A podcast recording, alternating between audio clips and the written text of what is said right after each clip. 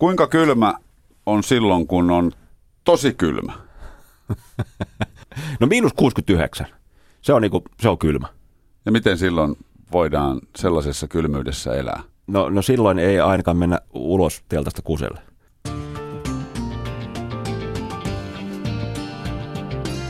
Yle puheessa. Peltsin kesäperjantai. Ja paikan päällä tänään tutkimusmatkailija Patrick Pata Degerman, tervetuloa. Moikka. Miten susta Pata tuli tommonen? Kun siis ihminen voi elää kotona, viedä aamulla lapset päiväkotiin ja mennä sen jälkeen konttoriin töihin, tulla sieltä takas, viettää kesäloman tuossa tota Pirkanmaalla mökillä, käydä ehkä Knossoksella Kreikassa polttamassa itsensä perheen kanssa, tai sitten voi elää elämänsä niin kuin sä teet. Mä olisin varmaan aika ikävä faija. Just vaimo sanoi, sanoi tässä muutama päivä sitten, että jos mä istuisin himassa sohvalla ja, ja tota, niin olisi aika varmaan ikävä faija ja äijä muutenkin, niin parempi, että mä lähden jossain vaiheessa reissuun. Niin. Onko tota, sanoiko sulle opinto-ohjaaja koulussa, että susta tulee tutkimusmatkailija tai löytöretkeilijä? Ei todellakaan sanonut. Ja mä kun sanoin, että musta tulee taiteilija, Eli mä halusin niin kuin ensin opiskelemaan arkkitehtuuria ja sitten niin kuin teollista muotoilua, niin ne nauru mulle vaan, että ei siitä tule mitään. Ne oli varmaan ihan oikeassa. Kyllä niin, mä niin. opiskelin sitten niin kuin taikissa kuusi vuotta, mutta ei sitten silti tullut mitään. Mutta sä käytit sen, sen opiskelujen, opiskeluista saaman hyödyn vaatteiden ja varusteiden suunnittelu. Joo, kyllä näin se meni. Eli tota noin, aika pitkä oli sitten yhden yrityksen leivissä ja missä suudeltiin vaatteita ja varusteita. Niitä varusteita, mitä tarvittiin sitten eri reissulla ympäri maailmaa. Niin se setup oli aika hyvä, koska me, me joudun itse sitten käyttää niitä niin kuin tekemiä tekemään niin varusteita, että jos ne ei toimi, niin mä sitten kärsin. Niin siinä oli, että mä olin aika kova sitten potki takapota siellä sitten yrityksessä. Et jos semmoinen ihminen, joka tota, ei käy naparetkeilemassa, suunnittelisi niitä varusteita, mitä siellä tarvitaan, niin se yhtälö ei välttämättä kohtaisi. No ei oikeastaan. Ja tota, se on niin pienestä kiinni, että mikäli sä oot niin kuin miinus 93,0 asteessa, niin, niin silloin kaikki varusteet pitää toimia. Aivan ehdottomasti pitää olla testattuja etukäteen ynnä muuta. Ja va- materiaalit pitää olla niin kuin parhaita vaan mitä löytyy. Mm. Niin toi noissa sun reissuissa, mä oon ymmärtänyt vuosia, kun näitä tota, on seurannut enemmän ja vähemmän, niin että rei, tämä niin testaamisasia, se ei vielä näillä mun reissuilla, kun käydään vähän Lapissa vaeltamassa tai, tai niin kuin pikkusen Venäjän puolella kalassa, niin silloin ei hirveästi tarvi vielä testata. Mutta missä kohtaa se menee se, se, se raja, että kuinka rankka reissu pitää olla, että, että varusteita todella pitää testata? Mikäli on suuri vaara, että ää, jos varusteet ei toimi, niin sulta menee henkeä tai tulee tapahtua jotain hyvin niin kuin pahaa, niin kyllä silloin kannattaa ehdottomasti testauttaa niitä varusteita. Esimerkiksi otetaan lapaseudut vaan tai joku viidakko. Viidakossa pärjää aika hyvin, koska sä voit olla ilman vaatteita, mutta meet vaikka niin pohjois ja sun vaatteet vaan hajoaa, ne vaan niin putoo tuohon kasaan sun jalkojen juurelle, niin kyllä silloin on niin kuin hyvin vaarallista. Ja silloin mä oon huomannut sen, että jos siinä on myyjä, joka sanoo, että hei Peltsi, että tämä on hyvä takki, että osta, niin, niin. niin ei saa ihan luottaa siihen myyjään, vaan pitää luottaa siihen kolmanteen osapuoleen, joka sanoo, että hei, mä oon käyttänyt tätä, tämä on hyvä, tai sitten itse käydä testaamassa niitä. Tekeekö se järjetön pakkanen sille vaatteelle jotain, että se voi hajota ihan käsiin?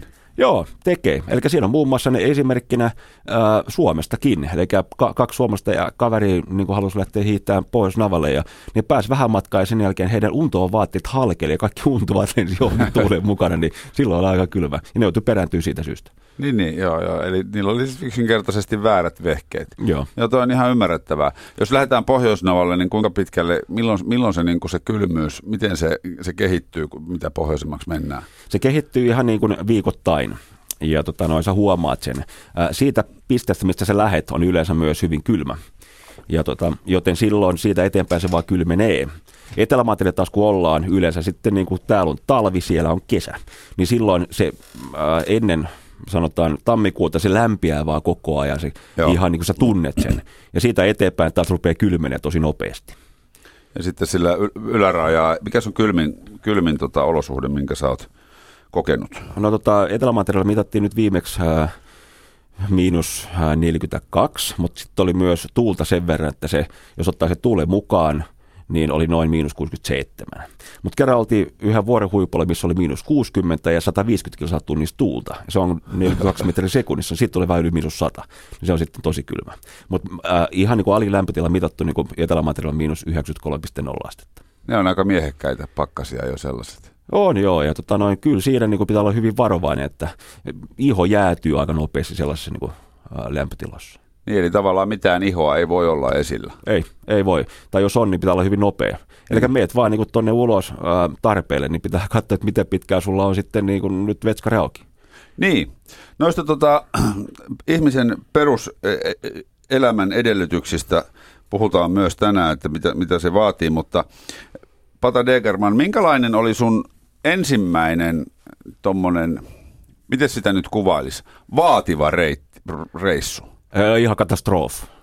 Ja tota noin, se oli Jenkessä, olin pelaamassa tennistä Jenkessä, sitten huomasin, että hei, tässä on vuoria, tämä on tosi makea homma. Ja opettelin tunteen pari tyyppiä siellä, joka kiipesi vuorille, ne oli vuorioppaita.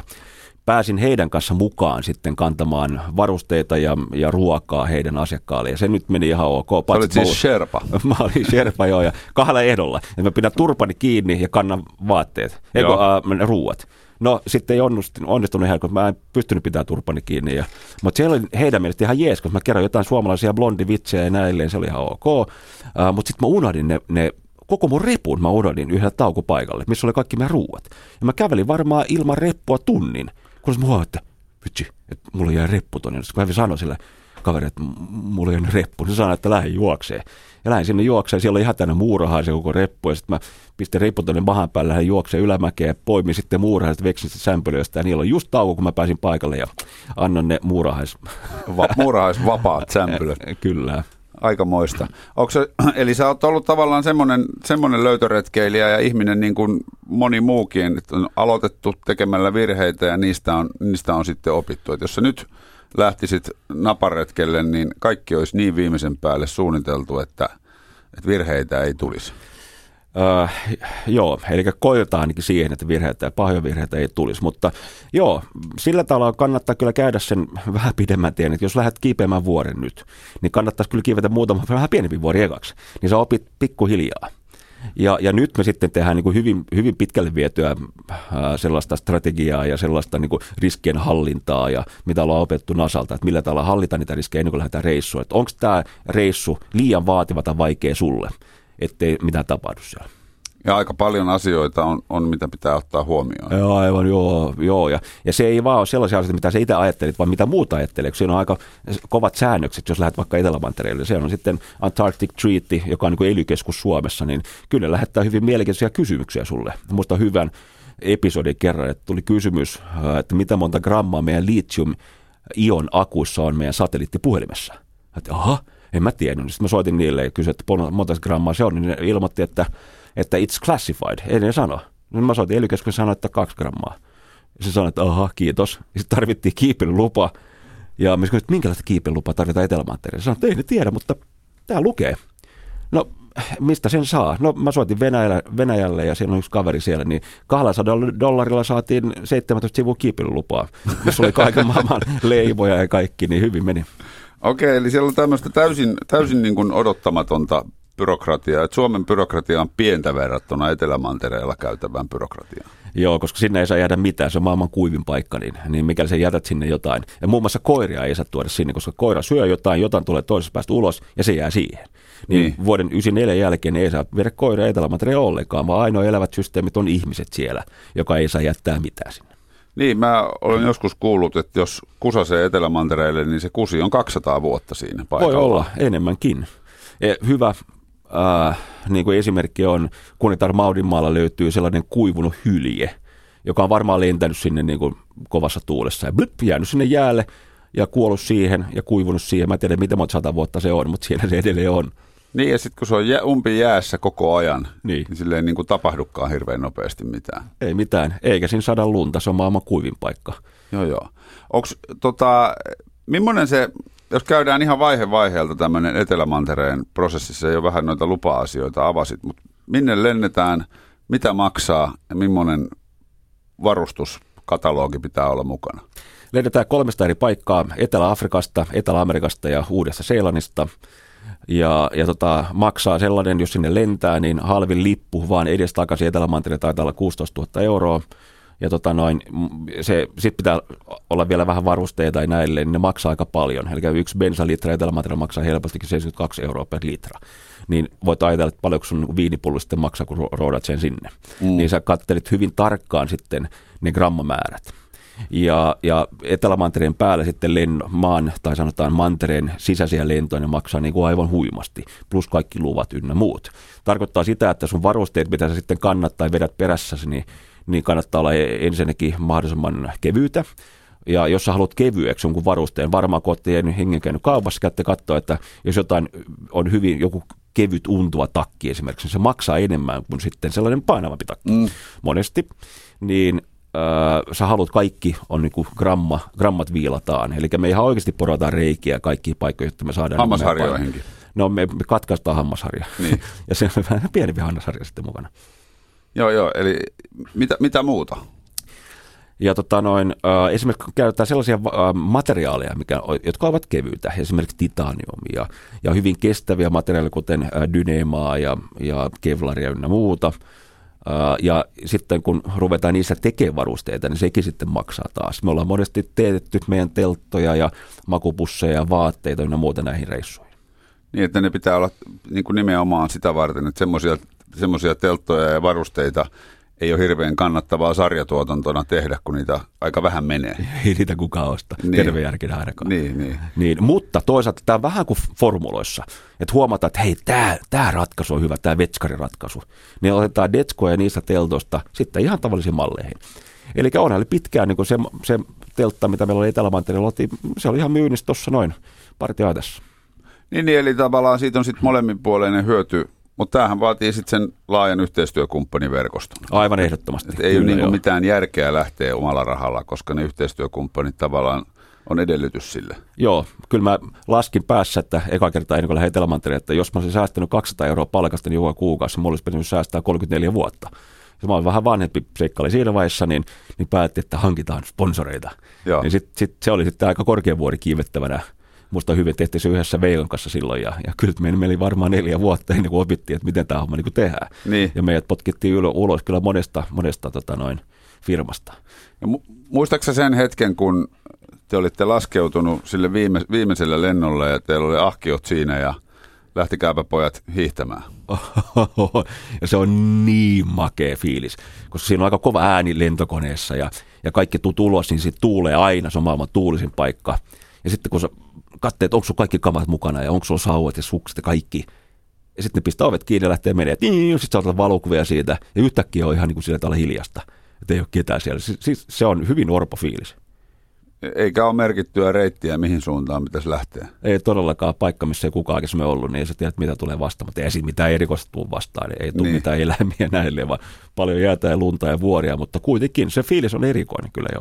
Oliko siellä, oli, se oli tasasta lunta vaan kaikkialla. Et valkosta. Valkosta tai hyvin valkosta. Oli ainakin valkoinen joulu meillä siinä vaiheessa. Niin, niin. Ja tota, mutta tuolla siinä, siinähän on, Etelämantereella on, se on manner. Eli se ei kellu sen veden päälle, vaan siinä on niin kuin paljon jäätä. Ja jään läpi törröttää sitten näitä vuoria. Mm. Ja siinähän on ihan, sä näet kallio siellä, se ei, ne ei ole jäävuoria. Ja tota, se jään paksuus oli tuossa kohtaa, missä V2 tultiin ulos, niin 4,2 kilometriä paksua. Ja siinä nousi sellainen kahden tuhannen metrin pystysuoria seinämeen. Se oli niin kuin huiman näköistä. Joo. No oliko siinä, oliko mitään pelkoja? Tuommoisella reissulla? Joo, oli joo. Etenkin kun, tuota, kun viimeinen puhelinsoitto himaan, niin, niin sain Katjan kiinni, vaimon kiinni, että moro moro, ja nyt me lähdetään etelä se mitä sä sanoit, että huomasit, että hän on raskaana. Ja sitten se meni poikki. se meni poikki meidän puhelu, niin silloin Veikka sai ihan oikeasti niin ottaa mut kiinni ja vetää mut sinne. Mä olin, ei, ei, ei tästä ole mitään. Kyllä Miten pitkä reissu teillä oli muuten silloin tulossa? Kuusi viikkoa. Niin, niin. Joo, joo. Että sä kuitenkin pääsit nauttimaan tästä raskaudesta sitten, että ei ollut niin, että lapsi on rippikoulussa, kun sä tulet takaisin. ei, se on niin kuin näiden löytöretkien niin kuin, äh, niin kuin hieno homma nykyään, että ei mennä kuin Shackleton, että kaksi vuotta Etelä-Mantereella moro. Joo, mutta mitä ne pelot oli? Pelot oli se, että tapahtuuko jotain minulle ja, ja, ja pärjääkö. Tai se pärjääminen oli kyllä ihan ok, koska me oltiin harjoiteltu niin paljon. Ja me luulen, että jos me vaan tuohon päästään, näillä oli meidän suunnitelmat, kun me vaan sinne mantereelle päästään, sitten me hiidetään, sitten me kiivetään, mitä me ollaan harjoiteltu useita vuosia. Mutta kyllä tämä, että tuleeko ne ra- railoja vastaan, pudutaanko railoon, tuleeko niin kova niin kuin sellainen kylmyys, että me ei pärjätä siellä. Ja tällaisia pelkoja oli.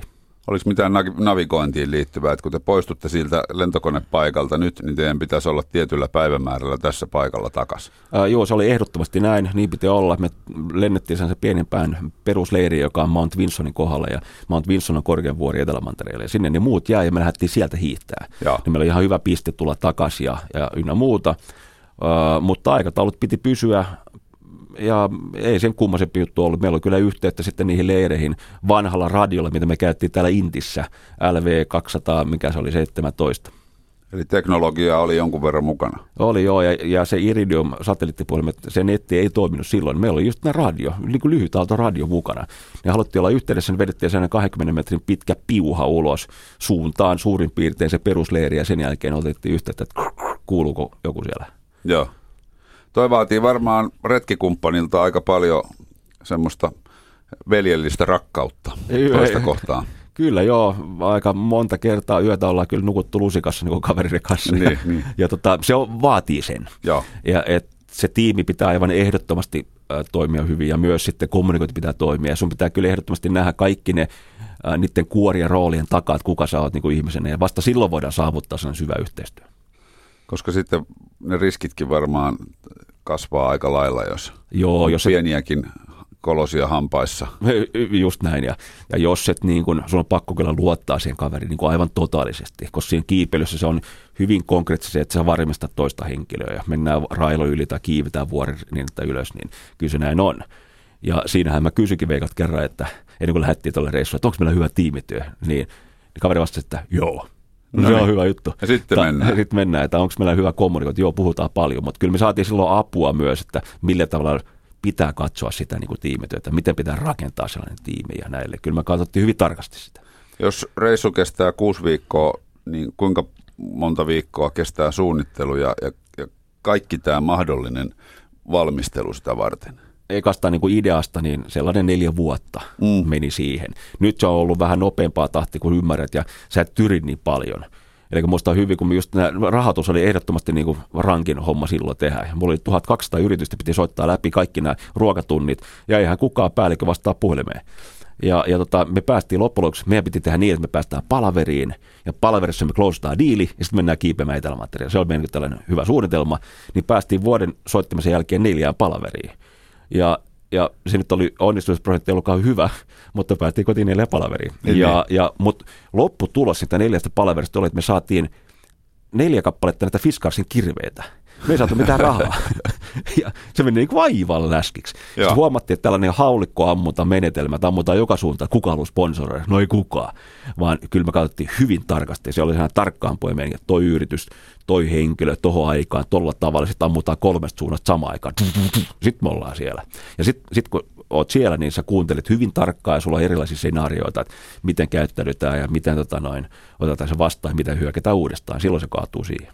Niin, eli sun piti niinku opetella tavallaan, miten tämmöistä niinku bisnesmaailmaa tässä samalla. Saa olla aikamoinen monitaituri. Mm, joo, ja se on, kun sulla ei ole rahaa sitten ottaa markkinointipäällikkö ja, ja logistiikkapäällikkö ja myyntipäällikkö, sun pitää olla kaikki sitten samassa henkilössä. Ja, mutta jos sulla on vahva motiivi lähteä kiipeen, niin kyllä sä opit tosi nopeasti. Niin. Ja sitten se tämmöisen reissun jälkeen, niin sen jälkeen sulla on ollut valtavasti luentoja ja oot valittu vuoden puhujaksi ja että tavallaan tämmöinen niin kuin jatkumo sitten se reissun jälkeenkin. Jälkipeli on ollut suurta. On ollut suurta joo, ja sehän ei ollut, ei ollut vaan se yksi reissu, vaan nyt niin, on ollut sellainen, mitä, mä laskin just, että oliko se 44 reissua Arktikseen, Grönlantiin, huippuvuoden Islantiin ja kuusi reissua Etelämantereen eri viidakkoihin vuoristoryhmien autolle saarille. Niin siitä tulee se matsku, jolla voidaan sitten niin kuin mahdollisesti tehdä se raha. Niin. Ja, ja puhuminen toimii mulle hyvin. Mä en osaa kirjoittaa pätkääkään, mutta puhuu osaan. Niin, niin sen kun sitten yhdistää näitä, niin kun, että miten me saadaan meidän tiimi toimii. Mitä tarvitaan kuitenkin joka ikisessä ryhmässä ja, ja miten saadaan kommunikointi toimii vaikka Ylellä tässä näin. Niin mm. Olen joskus täälläkin ollut. Niin, niin, niin. Ja yhteistyö ja luottamus. Ja Kaikki niin kuin... nämä, tavoitteiden asettelu. Niin, niin. Että tavallaan toi, ja yrityksen ihmiset kuuntelee, koska sulla on niin vahva se kompetenssi sieltä vaikeilta alueilta ja noilta reissuilta, mistä tavallaan ammennat tuota op- op- luentomateriaalia. Joo, ja sitten jos mikäli meillä ei toimi se, niin, niin. mitä me hävitään? Voi olla, että no kaveri kuolee siihen, tai sinä kuolet. Niin, niin kyllä sä ihan oikeasti saat motivoitunut sä haluat saada sen toimimaan aivan Kyllä. tosi hyvin. Joo, no näissä hommissa, mit- mitä itse täällä töissä teen, niin aina sanonut, että joillekin, jotka tulee aloittelevina radioihmisinä, niin ei mitään hätää. Sä et voi oikeastaan tehdä täällä mitään sellaista, että joku ihminen kuolisi. Kyllä, no, se, se on hyvin sanottu. Et se on niin tutkimusmatkailijalla tai aivokirurgilla vähän toinen juttu. niin, se on totta jo. No mitä tota, sitten sit tuollaisella reissulla kun ollaan, niin mitä ongelmia te olette sitten kohdannut? Mitkä on ollut semmoisia niin pahimpia hetkiä, että perhana nyt tarvii, nyt tästä ei tule mitään? Tota, niitä tulee sellainen kerran kuussa. Anteeksi, anteeksi, kerran viikossa, eli neljä kertaa kuussa tulee sellainen fiilis, että ei vitsi, että nyt, nyt tämä niinku homma kusee tähän. Mutta yleensä se menee ihan hyvin. Ja tämä on jo todettu niin monta kertaa, että kun tulee se ongelma vastaan, niin, niin sitten ruvetaan niin jumppaamaan vaan, niin kyllä me saadaan se eteenpäin. Itse luonto ja eläimet, niissä ei ole sillä tavalla niin vaaraa, koska no pienet eläimet, mitä sä et näe, pöpöt ynnä muuta, niin ne voi pikkuhiljaa tappaa sut siellä Niin, sisäpuolelta, niin. mutta, mutta tota, niin isommat eläimet, ne lähtee yleensä piiloon tai pakoon ja, ja ne siinä mikä ongelma. Säästä se, rupe, se, se ilmoittaa aika hyvässä vauhdissa, tai niin kuin, sä näet, kun tulee huono keliä. Sä näet pilvet, okei, sä katsot barometria, se laskee, niin on, on tulossa huonoa keliä. Mutta ihmiset, me ollaan niin fiksuja. Jos mä katselen, että Pietsi, sulla on aika hyvänäköiset sortsit, että jos mä nyt ammun sut, niin mä otan sun sortsit. niin, niin siitä tulee se vaara. okei. Okay. No mitä tota, eli siis toiset ihmiset? Toiset ihmiset, joka huomaa sen, että kato, sulla kello, joka maksaa he yhtä paljon kuin mä saan vuodessa palkkaa. Kyllä, kyllä, Niin mä voin kyllä, kyllä. pölliä sen kellon sulta. Ja jos mä en pysty pölliin, niin mä voin hyvinkin niin kuin vaan tappaa sut ja ottaa sen kellon, jos lähden myymään sitä. Koska maailmassa on alueita, missä ihmisarvo on, on nolla. On. Ja me asutaan aika kivassa sellaisessa bublassa täällä niin kuin Suomessa, että meillä Niin. on tosi hyvin. Ja se on hyvä käydä vähän katsoa, millä tavalla muissa maissa toimitaan, että et opetaan arvostaa, että miten niin kuin hienot meistä tämä Suomi loppujen lopuksi on. Niin se ollaan nähty jossakin viidakossa, jossakin Afrikassa, hyvin köyhissä maassa, missä niin kuin, äh, ihmiset ne on erittäin mielenkiintoisia ja hyviä tyyppejä, mutta sitten löytyy myös sellaisia, joka on niin kuin, ei ole hyviä tyyppejä. Oletteko te joutunut, onko sun henki ollut uhattuna? No joskus on, on herätty viidakossa niin kuin aset tuossa noin suoraan otsassa. Ja sitten rupeat miettimään, että okei, että onko tämä hyvä, järkevä juttu vai ei. Rupeat riisumaan kelloa siinä, että tossa. tota noin, joo, ja, ja sen mä oon huomannut, että, että kun keskustellaan ja otetaan se aika siihen small talkiin, juodaan kahvia, ja tänne ei välttämättä ole hyvä sanoa nuorille, mutta meillä on yleensä niin tupakka mukana juuri tästä syystä voidaan tarjoa se jengille. Mm. Ja silloin se laukee sellaisen niin kuin, aika, okei, okay, tässä on ystävällinen fiilis. Ja esimerkiksi Indonesiassa, niin, niin sä voit helposti kaksi tuntia vaan istua ja keskustella, ja sitten vaan rupeaa aukeaa ne jutut. Ja, ja silloin sitten ruvetaan niin kuin diilaa. Ja mä oon aika hyvä tässä niin kuin neuvotteluissa. Niin mä jotenkin vaan pääsen sitten loppujen lopuksi neuvottelemaan niin, että se viiden tonnin juttu on, maksaakin vaan 50. Niin, niin. Ja niin mä tehnyt useita kertoja. Ja myös näette sitten se piippujätkän kanssa, niin, niin siellä oli kuusi kaveri meidän leirissä. Me oltiin kahdestaan. Niin kyllä se oli vähän sellainen jännä tilanne siinä vaiheessa. Ja, ja siinä sitten niin kuin kahvin ja, ja avulla niin me pärjättiin ihan hyvin. Niin tuo vaatii sitten myös hyvän ja vahvan kielitaidon ja, ja kommunikointitaidot ja elekielen välillä. Mä luulen, että se elekieli on aika, Niin. aika hyvä, koska siinä ei kauheasti osattu, mutta mä osaan vähän espanjaa, kaveri osasi ranskaa ja nämä puhuu sitten portugalia ja viidakkokieltä. Joo. Niin tota, kyllä pikkuhiljaa ja sitten vaihdettiin lippiksiä ja, ja näilleen, niin naurettiin ja, ja vähän pientä practical jokea, niin sitten homma meni ihan hyvin. Niin, koska loppujen lopuksi onko ihminen sitten vaan, et, eihän ihminen ole paha tuommoisessakaan tilanteessa. Se on vaan köyhä. Sinä et. Että se, niin kun, se joo. ero on niin valtava, että se, ja sä olet ainoa sen mahdollisuus. Joo, joten tota, kun saa sen toisen henkilön miettimään, että hei, että, että tämä voi laueta eri tavalla kuin että tulee niin kuin hyvin paljon, tulee ruumita siihen, niin, Niin. niin kyllä se yleensä näin menee. Nyt pitää totta kai olla varovainen se, että jos ne on jotain poltellut tai syönyt, niin sitten sit niitäkin on tullut vastaan, joka on niin kuin aivan kamoissa, niin pitää olla varovainen vaan. Niin, ja se- hyvä juttu, mä oon huomannut sen, mitä myös Mad Venturen jätkät, niin kuin olen joskus keskustellut heidän kanssa, että miten esimerkiksi kuvataan paikassa, joka on hyvin ikävä, niin sä teet sen nopeasti. Ja sitten sä poistut paikalta. Eli vaikka siinä on poliisi tai armeija tai mikä vaan joku ryöväri, niin sä poistut paikalta. Ja sä näytät ilkeältä, ei sano mitään, sä lähdet kävelee takavasemmalle. Niin, niin se on helpompi, ne jotain varmaan huutaa sulle tai seuraa vähän ja perässä, mutta yhtäkkiä sä et ole niin otollinen sellainen kaveri, vaan ne ottaa joku toisen turistin tai joku toisen henkilön, joka on vähän helpompi. Niin. Niin toi on ihan hyvä juttu. Me ollaan tehty niin, että yksi katsoo ympärille hyvin ilkeästi, toinen ottaa valokuvia ja häivytää. Okei. Okay. Keskittyminen menee johonkin muuhun. Joo. Niin, noikin on varmaan sellaisia asioita, mitkä pitää, tai tulee niin kuin kokemuksen ja valmistelun kautta. Joo, ja sitten myös kun puhutaan kaverin kanssa, tämä oppi mä juuri sain Madventurein kavereilta. Okei. Okay. Et tota noin, ja, eli se, että äh, kyllä tässä on Suomi on niin pieni maa, niin kannattaa aivan ehdottomasti kysellä jengit, jotka on käynyt ympäri maailmaa, hei, miten toi tehdään, ja, ja, ja aivan varmasti niin kuin jengi auttaa. Mm. Ja mitä sulla hävittävää, että joku sanoo, että ei, aha, okei, okay. sitten kysytään seuraavalta. Niin, niin. niin moni on kysynyt multa, mä oon varsin mukaan aina niin kuin jeesannut. Joo. Ja mikä, mikä sua, Pata Degerman, viehättää näissä tällaisissa hieman erikoisemmissa matkakohteissa? Miksi sä lähdet viidakkoon, miksi sä lähdet Etelämantereelle? Se on, alussa mä luulen, että se oli kyllä niin kuin vähän näyttämästä mulle, että kyllä mä pärjään, mä oon niin kova jätkä. Mutta sitten jossain vaiheessa se muuttui. Se ei riitä, mä oon huomannut. Ja sitten se oli, luonto oli toinen asia, että mä haluan nähdä, mä oon hyvin utelias kaveri, niin, niin haluan aina oppia nähdä ja käydä chiigaa, että, että mikä toi on. Ja sitten myös se, se haaste. Ja mä vähän aina herään vähän siinä vaiheessa, kun joku sanoo, että, että ei tämä onnistu. Ja tämä ei, ei, niin mä oon... Sä oot siis yllytyshullu. Joo, täysin. Mm. Ja, ja tota noin, toisaalta nyt vähän vanhempana mä huomannut, että se ei välttämättä niin hyvä aina ole, mutta, mutta se on, sitten on myös tämä haaste varmaan yksi iso asia, että miten mä saan ton mun oman hullun idean nyt toimimaan. Mä haluaisin ehdottomasti lähteä sinne Chigaan ja ottaa valokuvia ja kokea sen paikan. Ja sitten sit rupeaa tulemaan näitä haasteita vastaan ja silloin vähän niin kuin herää siihen, että all right, tarvitaan tolloisikin lupia, miten pääsee tosta ovesta läpi ja mm. tosta muurista läpi ynnä muuta. Nautitko enää kotimaan matkailusta ollenkaan?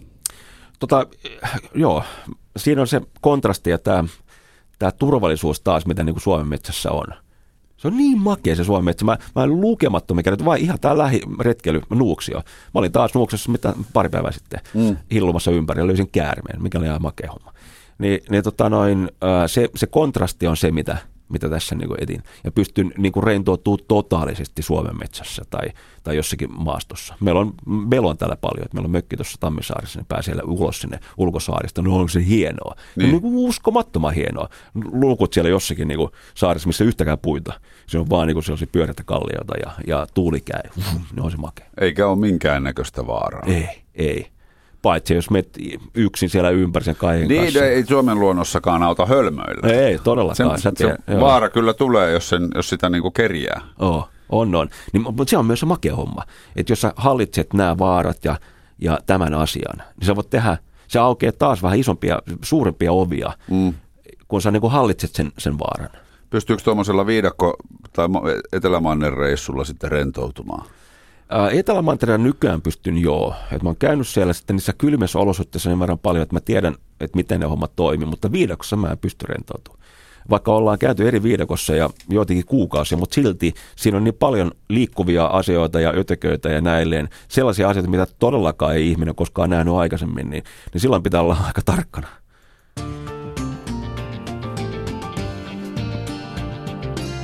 Yle puheessa Peltsin kesäperjantai. Ja paikan päällä tänään tutkimusmatkailija Pata Degerman ja puhutaan Patan reissuista ympäri maailmaa. Tuota, silloin kun on 70 astetta pakkasta, niin, niin miten silloin kustaan? hyvin nopeasti. ja tota noin, kyllä silloin, yleensä jos on 70 pakkassa, sulla on joku teltta. Sä et hä- häärää siellä kauheasti. Mm. Niin sit sä teet sen teltassa, sulla on kusipulleja siihen telt- teltas vaan. Eli se on, se on 70 astetta, kun on ulkona pakkasta, niin silloin ne on myös teltassa 70 astetta pakkasta, vai onko siellä pikkusen lämpimämpää? Siinä on pikkusen lämpimämpää kyllä, jos aurinko vielä paistaa, niin silloin on huomattavasti lämpimämpää. Et meillä oli nyt teltassa viimeksi miinus 42. Joo, niin se tota, tuuli no, ei pääse sinne ei, sisään. Joo. Ei, no ulkopuolella oli sitten kuitenkin erittäin erittäin kylmä, niin saatat sen, sen äh, pullon tuohon sun makupussiin ja kuset siihen ja, ja sitten sä kaadat sen ulos. Joo. Tai ja. annat jäätyä muovipussia ja tuot sen takaisin himaa. Niin kuin joskus tekee tällä materiaalilla. Niin, niin eli kun pitää kaikki viedä, viedä pois, niin... Joo, ja meillä oli jonkin verran keltaisia kalikkoja ja vähän muutakin töihinä meidän Pusiharkkoja. Joo, oli, oli joo. Ja, ja aika paljonkin loppujen lopuksi, niin sopesi ottaa vähän kaali, että nämä ihan oikeasti nämä keltaiset harkot painaa. Joo, niin on, ne painaa sen kilon per litra suunnilleen. Miten sitten toi, tota, toi isompi, isompi hätä? Joo, ja sekin pitää tehdä teltassa, niin, niin kyllä se niin on tämä kun lähdet reissuun, niin sä tiedät, että tämä tulee tapahtuu. Niin. Ja sulla on pakko sitten, jos sulla on hätä päästä vessaan, niin, niin sanot kaverille, että okei, että mä menen tuohon absidiin, eli siihen eteiseen, ja sä saat miettiä jotain hyvin niin kuin positiivisia niin kuin ajatuksia ja, ja ajattelit jotain muuta, niin mä pieriskelen ihan rauhassa siellä sitten tel, niin kuin teltan ahkio, tai siellä eteisessä. Niin, niin kyllä, joo. kyllä, joo. Ja totta kai, jos on hyvä keli, voit mennä sen ulos, mutta jos on kylmä, niin sä kyllä teet sen siellä teltassa.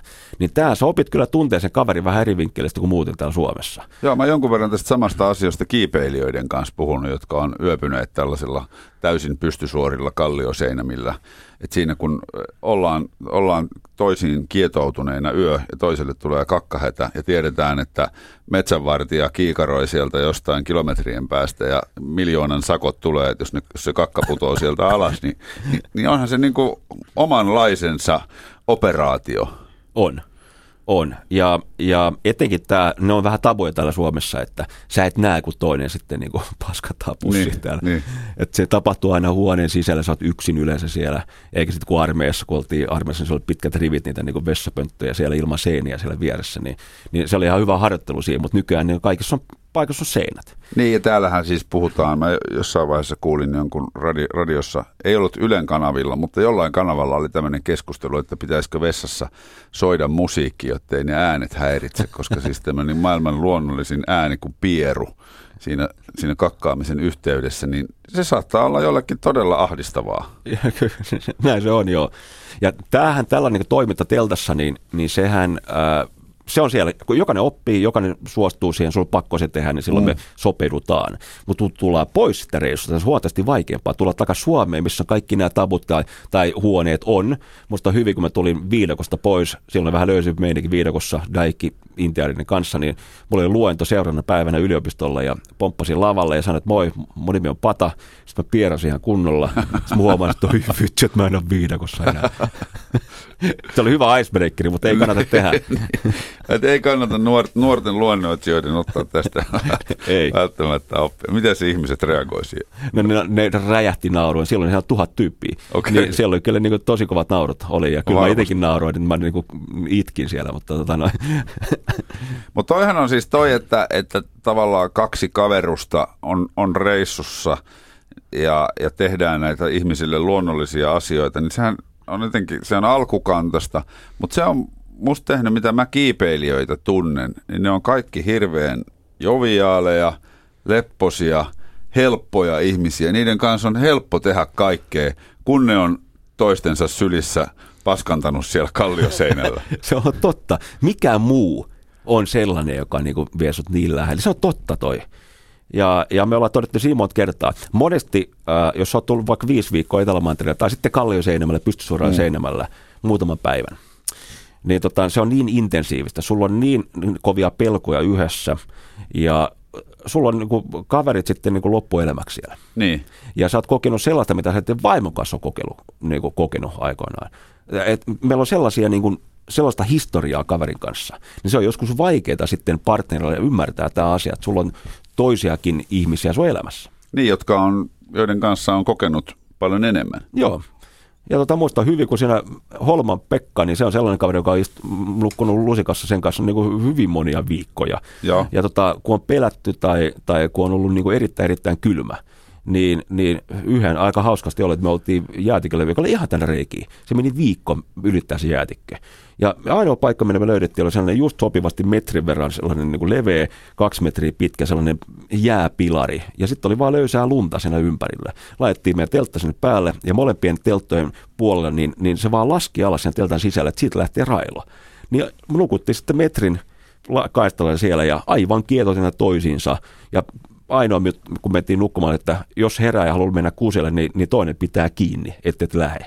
Joo. Niin kuin ulos kävelee putot railoon. Me oltiin köydessä kiinni koko ajan sitten siellä. Niin tuossa ollaan tavallaan koko ajan oman ja kaverin hengen hengen kanssa tekemisissä, että pienikin virhe, niin, niin joku kuolee. Joo, ja sä et todellakaan sitä halua, niin, niin sä panostat siihen tosi paljon.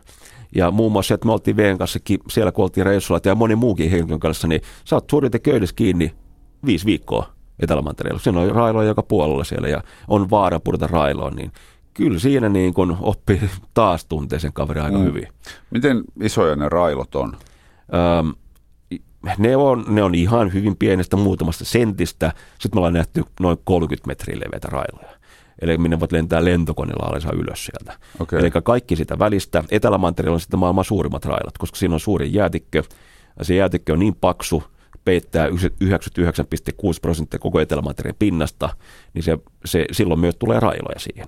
Ja se painaa niin paljon, että se on painu koko Etelämantereen merenpilan alapuolelle, sellainen 600 metriä. Eli jos se sulaa se mesta, mikä nyt välttämättä ei tapahdu niin, niin nopeasti, mutta kuitenkin, niin silloin kaikkien valtameren pinnat tulisi nousee 68 metriä. Silloin on paljon jäätä. Joo, silloin pitää Helsingistäkin lähteä pikkusen kauemmas. Joo, ja jos joku teistä on rakentamassa mökkiä, niin rakentakaa se pienen kukkulan päälle, joka on no, yli niin. 60 metriä korkea, niin ei ainakaan jää vedellä. Niin, Helsingissä on pari jätemäkeä, niin sinne huipulla. Joo, se on varmaan aika kova homma se, jos asuu siellä, siellä Malmin kartana. Niin, vähän. niin. Tota, miten niistä railoista sitten mennään yli? Isoimmista, isommat kierretään ja... Kyllä, tai sitten käytetään tällaisia luonnollisia lumisiltoja, jotka menevät raidon yli. Ja se on aika jännää touhu, kun meet sinne, kun sä et ihan tiedä, kestääkö siltä vai ei. Ja silloin sulla on köydet kiinni ja kaikki on valmiina. Ja tota, se rupeaa yleensä vähän asettumaan sun painon alapuolella, rupeat kuulemaan tällaisia ihmeellisiä ääniä, kun niinku, niin silloin on niinku, silloin on tosi jännää siinä vaiheessa. Mutta kyllä sua pelottaa suurettomasti ja moni on kysynyt multa, että onko se niinku aivan kahjo, että sinä voi pudota. Ja onpa pudonnut railoa.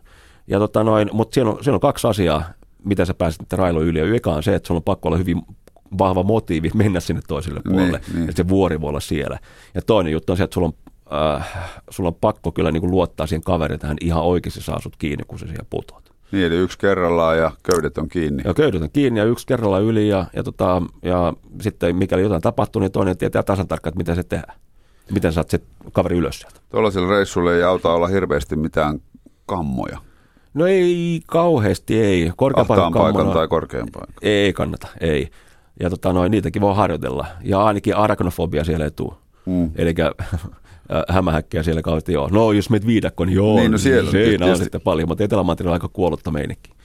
Onko tota, kuinka paljon sulla on vielä maailmasta semmoisia paikkoja, mihin pitäisi tuommoinen isompi reissu saada tehdä? Oi, monta. On pitkä lista. Niin. Ja on, on. Mitä siellä on listalla? Siinä on Buff, Baffin Island, sinne mä haluaisin, niin kuin Pohjois-Kanada. Se on tosi makea. Sitten myös Pohjois-Grönlanti, siinä mä en ole käynyt. Ja osittain siinä vähän länsipuolella paikkoja, missä mä oon käynyt. Ja ja Pohjois-Australia on hieno mesta, sinne pitäisi käydä chigaa ja tietty paikka on sitten äh, Kalimantanin viidakossa niin Borneolla, niin sinne pitäisi lähteä chigaa. Ja kyllä niitä löytyy vaikka kuhrumykky, Patagonia, ää, äh, siinä on yksi jäätikkö, haluaisin lähteä chigaamaan. Ja Etelämantereella, nyt mä lähden uuteen paikkaan kohta Etelämantereelle, niin sekin on niin kuin makea homma. No oikein silmät kiiluu. Joo, koska ne on niin siistejä juttuja. niin, niin, niin. Mutta niitä, niitä täytyy sitten vaan niin kuroa sitä listaa kiinni ja Kuinka, kuinka usein sulla on mahdollisuus tämmöinen reissu tehdä? Pari, nyt, nyt se on ollut viimeiset sellainen 15 vuotta, niin pari reissua vuodessa. Ja ehtii hyvin suunnitella ja saada kaikki luvat ja rahoitus ja bla bla bla, että me päästään, päästään reissuun. Niin, niin se on aika hyvä tahti. Ja kyllä nyt mä oon niin 49, niin kyllä rupeaa miettimään, että, että mihin panostaa sen ajan. Että tässä on äh, rajattu määrä niin reissuja enää ennen kuin tästä lähtee tästäkin paikasta, niin – niin tota, no, kannattaa miettiä tarkasti, että mitä, mitä lähtee tekemään. Jos säilyy hyväkuntoisena niin, ja terveenä, niin minkä sikäisenä vielä voi tota, naparetkelle lähteä? Onko sä miettinyt Tapa, mie, joo, kyllä, ja tapasin tuossa yhdellä reissulla siellä kaveri, joka oli 22-vuotias, ja kysyin siltä, että mitä se siellä tekee, ja katsomaan ja sanoi, että hän on matkalla Etelänavalle, ja mä kysyin, että, että miksi hän lähtee Etelänavalle, niin hän katsomaan vieläkin tyhmempänä sanoi, että hän just kävi Pohjoisnavalla. Ja kyllä mä luulen, että niin kuin omalla tasolla pystyy aina tekemään sitä, niin kuin, sitä reissua, vaikka oli kuinka niin kuin vanha. Eli periaatteessa on niin kuin 30 vuotta vielä niin. aikaa ja se tarkoittaa 60 tuommoista matkaa. Niin mieti. Eikö se ole makea? No onhan siinä nyt muutama jäljellä. On, on. Joo. On, on. Ja. Mutta on niitä paikkojakin täällä ympäri maailmaa, hyvin mielenkiintoisia paikkoja. On, siis huomattavasti pienemmässä mittakaavassa, kun itse on paljon Lapissa pyörinyt, niin aika moni kysyy, että kun sä oot pyörinyt siellä niin paljon, niin ei ole varmaan enää yhtään paikkaa, missä pitäisi käydä, niin vastaus on ihan sama, että on rajusti paikkoja, missä pitäisi käydä. Kyllä. Ja myös jos se, se luonto muuttuu ja, ja sitten miettikää, että miten paljon ihmisiä löytyy, hyvin mielenkiintoisia tyyppejä jossakin Fiidakossa tai jossakin vaikka Suomen Lapissa, mm. joka voi istua alas ja juoda se kuppi teetä tai kahvia ja, ja, ja keskustella, niin aukeaa niin kuin ihan eri maailmoja ja, ja näilleen. Onko sulle jäänyt näistä ympäri maailmaa tavatuista ihmisistä sitten pysyviä ystävyyssuhteita kuinka paljon? On jäänyt, on jäänyt hyvin ihmeellisistä paikoista. Ja viimeksi tuli nyt kirje jostakin Nepalista ja, ja kaverilta. Ja sitten on, on, on vaihetaan, totta kai saa aina vaiheet yhteistyötä. Nyt on aika niin. helppo, kun on Facebook. Niin, niin, niin. Tulee viimeksi, jo tässä pari viikkoa sitten tuli yksi Dayak Inteani, joka otti yhteyttä ja silloin nyt Facebookki. Ja että moro moro, miten menee. Ja yksi Sherpa oli muuttanut Hollantiin. Ja ihan sellaisia ihmeellisiä juttuja. Ja niillä on ihan eri maailma kuin meillä. Niin kyllä se taas pistää sut aina, totta kai ne hyvät muistot tulee mieleen, mm-hmm. mutta myös se näkee sen toisen kulttuurin ja näille, että miten hyvin me täällä Suomessa on. Niin, toi on jännä, koska kyllä toi, toi internet on, on mennyt aika pieniinkin paikkoihin. Sen ainoan kerran, kun mä oon käynyt Afrikassa, niin Sierra Leonessa, niin sieltäkin täysin keskeltä, ei mitään, jostain ihan pienestä tota, Savimaja kylästä, niin sieltä löytyi nettikahvila. Se oli kaksi tietokonetta ja ne yhteys oli, kun Facebookin avasi, niin siinä kesti viisi minuuttia, mutta se oma sivu aukesi. Että tavallaan se aika pienissäkin paikoissa Kyllä. yhteys toimii. Joo, mä oon huomannut esimerkiksi Indonesiassa, kun mennään sinne viidakkoon Borneolla, niin jos sä oot niinku, kova tyyppi, vähän bisnesmies, niin sulla on kello. Kello on niinku magea. Mm. Ja sen jälkeen tulee kännykkä. Ja, ja ei tarvitse olla korttia sen kännykässä, mutta kun se kännykkä on, niin se on ihan jees. Ja. Sen jälkeen tulee mopo, ja sitten tulee telkkari, ja sitten tulee auto. Mutta se telkkari taas, niin, niin yksi kaveri asui Afrikassa kerran ja antoi sitten lahjaksi, kun lähti veke sieltä, niin, niin yhden telkkari oli yhdelle kaverille. Ja se kiitteli paljon, se oli ihan kurko se jätkä, mutta sitten tuli viikon päästä kysyä, että hei, että, tota noin, että niillä ei ole sähköä siellä. Että pystyykö järkkäämään sähköä? No sitten järkkäsi sinne sitten sellaisen niin kuin generaattorin ja se toimi hyvin se telkkari viikon, sanoi, että joo, että ihan jees, että nyt on sähkö, mutta ei ole bensaa siihen, niin sitten roudat bensaa sinne. Että tää, näistä se, se, sitten ongelma sitten loppujen tulee. Niin, niin. Onko nämä maapallon pienistä erikoisista, tästä perspektiivistä katsottuna erikoisista paikoista olevat ihmiset, kuinka kiinnostuneita ne on susta ja vaikkapa Suomesta? Ne on kiinnostuneita. Ja tota, sä oot yhtä kiinnostunut niin kuin, kiinnostava kuin heidän sunkin silmissä heidät. Eli, eli molemmat kyllä kiinnostuu toistaan ja, ja tota, siinä on omat totta kai pelot. Kun saa mm. ne pelot vähän niin kuin pois ekaksi, niin sen jälkeen avautuu kaiken maailman hauskoja juttuja. Ja, ja tästä suomalaisuudesta, niin se oli aika hauska, just oltiin, oltiin Borneolla Viilekossa, niin, niin tota noin, ne kysyivät, mistä me ollaan. Mä sanoin, että me ollaan Suomesta. Aa, Hakkinen, Hakkinen. ja sitten mä rupesin leikkiä vähän, kun mä ajasin autoa siellä, bum bum bum. Sitten ne ihmetteli vähän, katsomaan ihan ihmeellisenä. Ja, ja tämä proseduuri jatkuu. Sitten mä sain selville, kun mä tulin takaisin Suomeen, että siinä on sellainen banaanitutkija Häkkinen, joka pyörii siellä niin kuin Borneossa, niin ei se ollut kyllä tämä, tämä meidän formulakuski Häkkinen, okay, vaan se oli okay. sitten ne varmaan ihme, että miksi mä ajan niin kuin, ajaa autoa. Banaanitutkija Häkkinen, kuuluisa suomalainen Borneon banaanitutkija. Joo, hän on löytänyt aika monta kuulemma niin. uutta banelilajia siellä. Okei, okay. mutta toi, toi voi olla, että tämmöiselle Borneon kaverille niin se Tammisaaren ulkosaari saaristo voi olla ihan yhtä kummallinen ja eksoottinen paikka kuin mitä me ajatellaan taas heidän sijainnista. No otat vain joku kaverin Berliinistä ja tädät, että se on saaristoa tai Lappiin, niin kyllä se on hyvin ihmeessä, ihmeessään se kaveri siellä. Niin. Ja sitten kun otetaan suomalainen kulttuuri vielä ja sauna ja viina ja vihta, niin Löytyy aika paljon elementtejä. Kyllä, se on hyvin eksoottista. Mutta Peltsi, me lähettäisiin vaikka kahdesta tuonne Nuuksioon tällaisena aamuna, mikä tänään oli, kello neljä aamulla, ja avataan silmät siellä jossakin niin kuin kukkulan päällä, niin kyllä mekin oltaisiin ihan, että wow. On ja on edelleen. Siis joo, tämähän on, niin kuin, tämä on aika hauskaa, että tavallaan toi, säkin olet kokenut niin paljon maailmaa, maailman ääriin asti, niin sitten kuitenkin se se oma lähiluonto tuossa Espoossa niin, niin tuntuu oikein mukavalta. On, on, on. Ja kyllä, kyllä monestikin mietitään takas, ollaan teltassa kyl, kylmässä tai kuumassa, niin sä tiedät, että se menee ohi. Mm. Ja silloin sä pärjät ihan hyvin vaikka kuukauden tai muutaman viikon. Täällä taas, tässä on se perusleiri.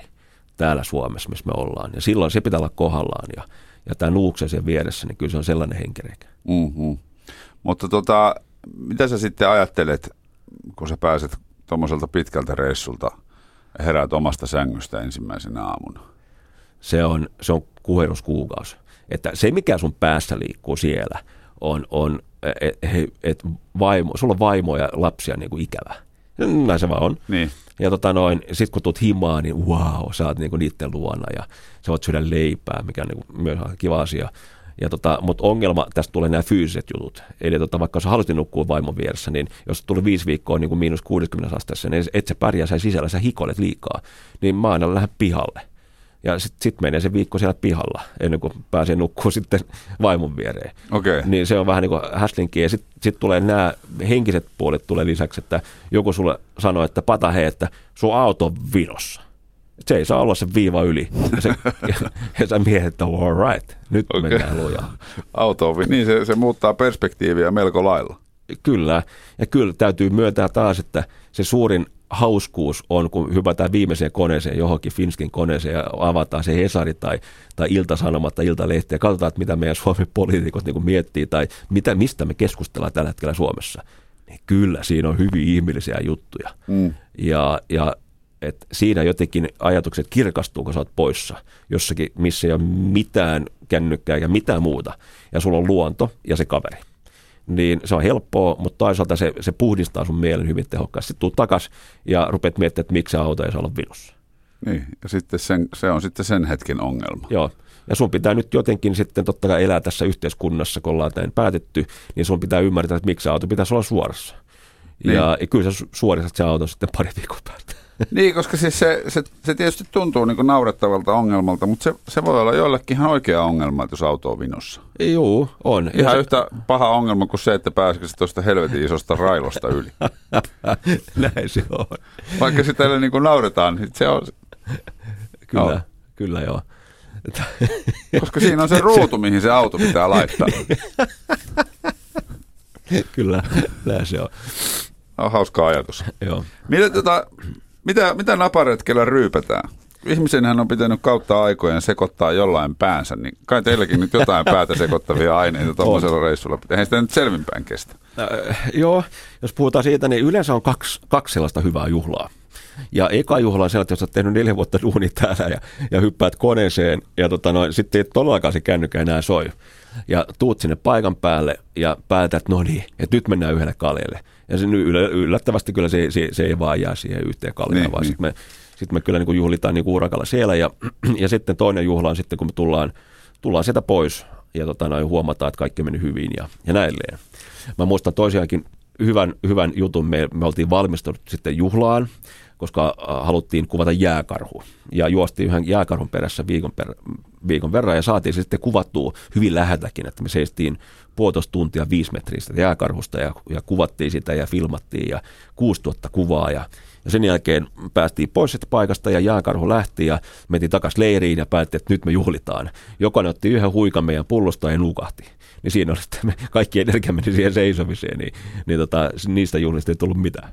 Joo, joo, joo. Niin ju, tuota, tuossa YouTubessakin susta toi Kerro Pata jääkarhu tarina. Sä voisit sitä nyt tässä vielä samalla, kun otit puheeksi, niin vähän avata. Te olitte siis viiden metrin päässä jääkarhusta. Joo, joo, ja tota noin, se oli mahdollisesti vähän liian lähellä kyllä, täytyy myöntää. Mutta me haluttiin niin saada makea kuva ja, ja se ei ollut ihan niin uhkarohkeita, vaan, vaan tässä niin hyvin tarkasti mietittiin, että millä tavalla se tehdään. Ja meillä oli kaveri mukana, joka on aikaisemmin sellaisia tehnyt, kuvannut isoja sellaisia niin kuin, äh, eläimiä, vaarallisia eläimiä, krokotilia veden alla ja, ja valkohaita ja karhuja ja muuta.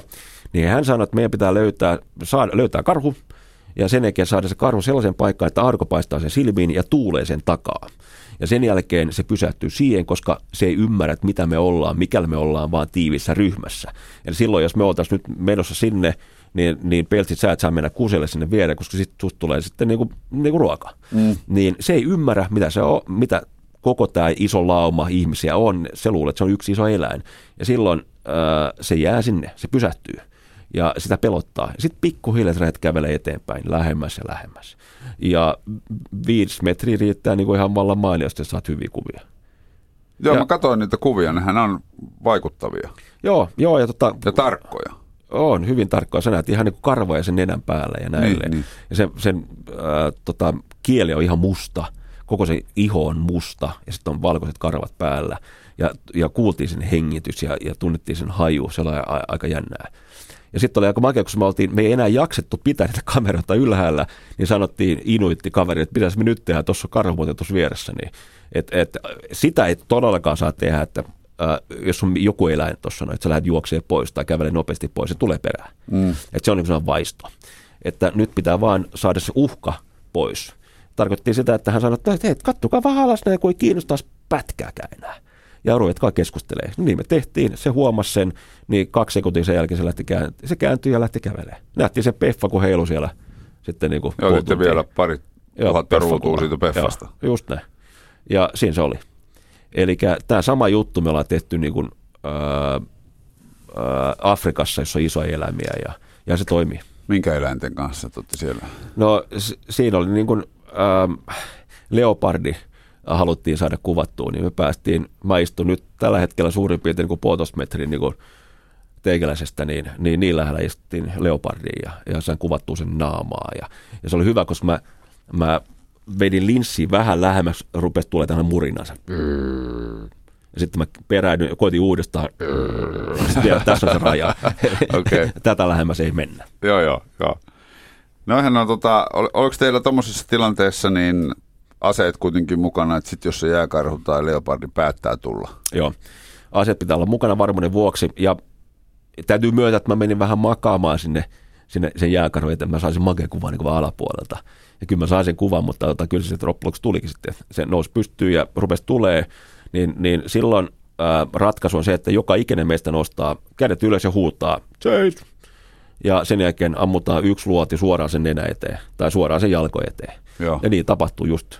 Mä pomppasin pystyyn, kaikki huus seis, yksi luoti tohon noin. Se tuntee sen ilma, ilman ää, Luodin tuoman paine, joo. joo, joo, se pysähtyi siihen. Okei.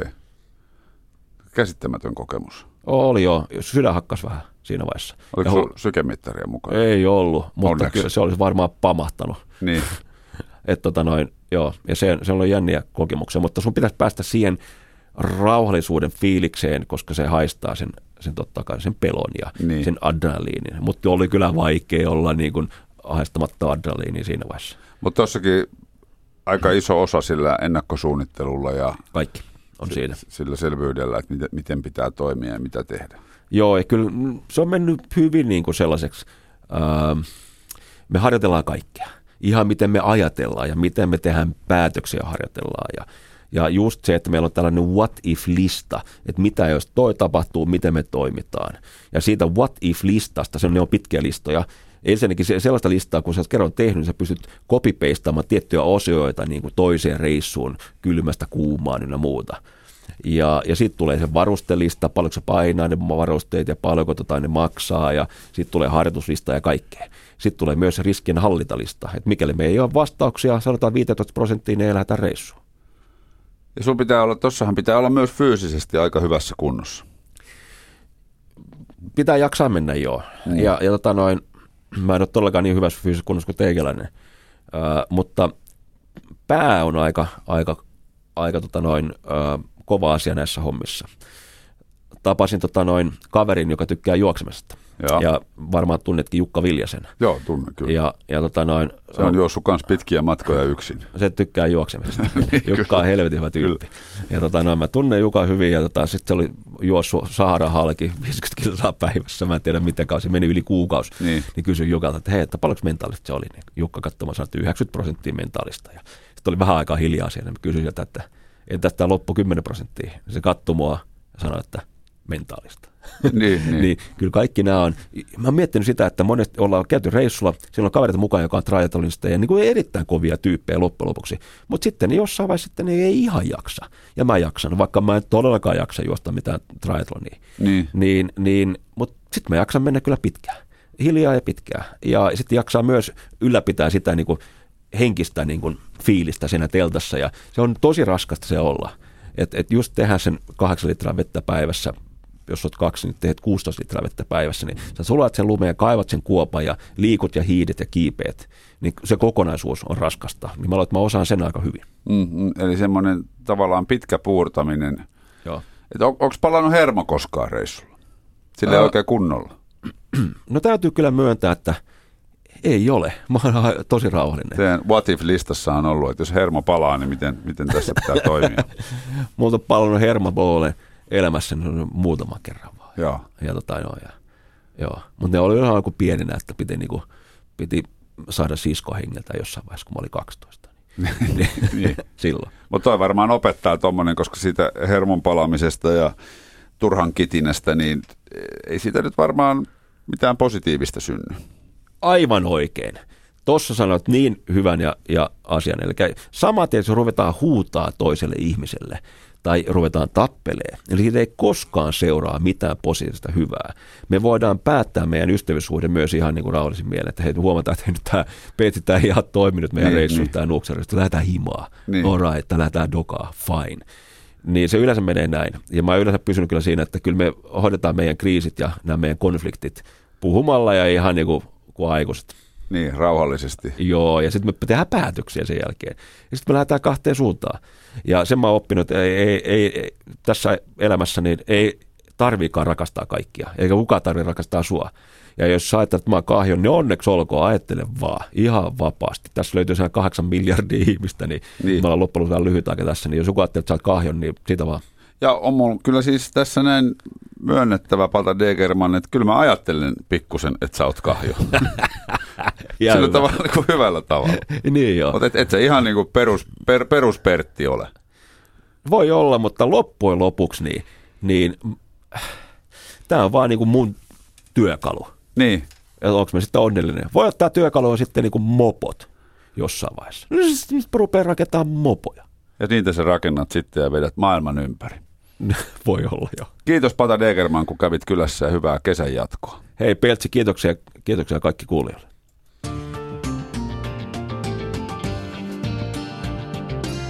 Yle puheessa. Peltsin kesäperjantai.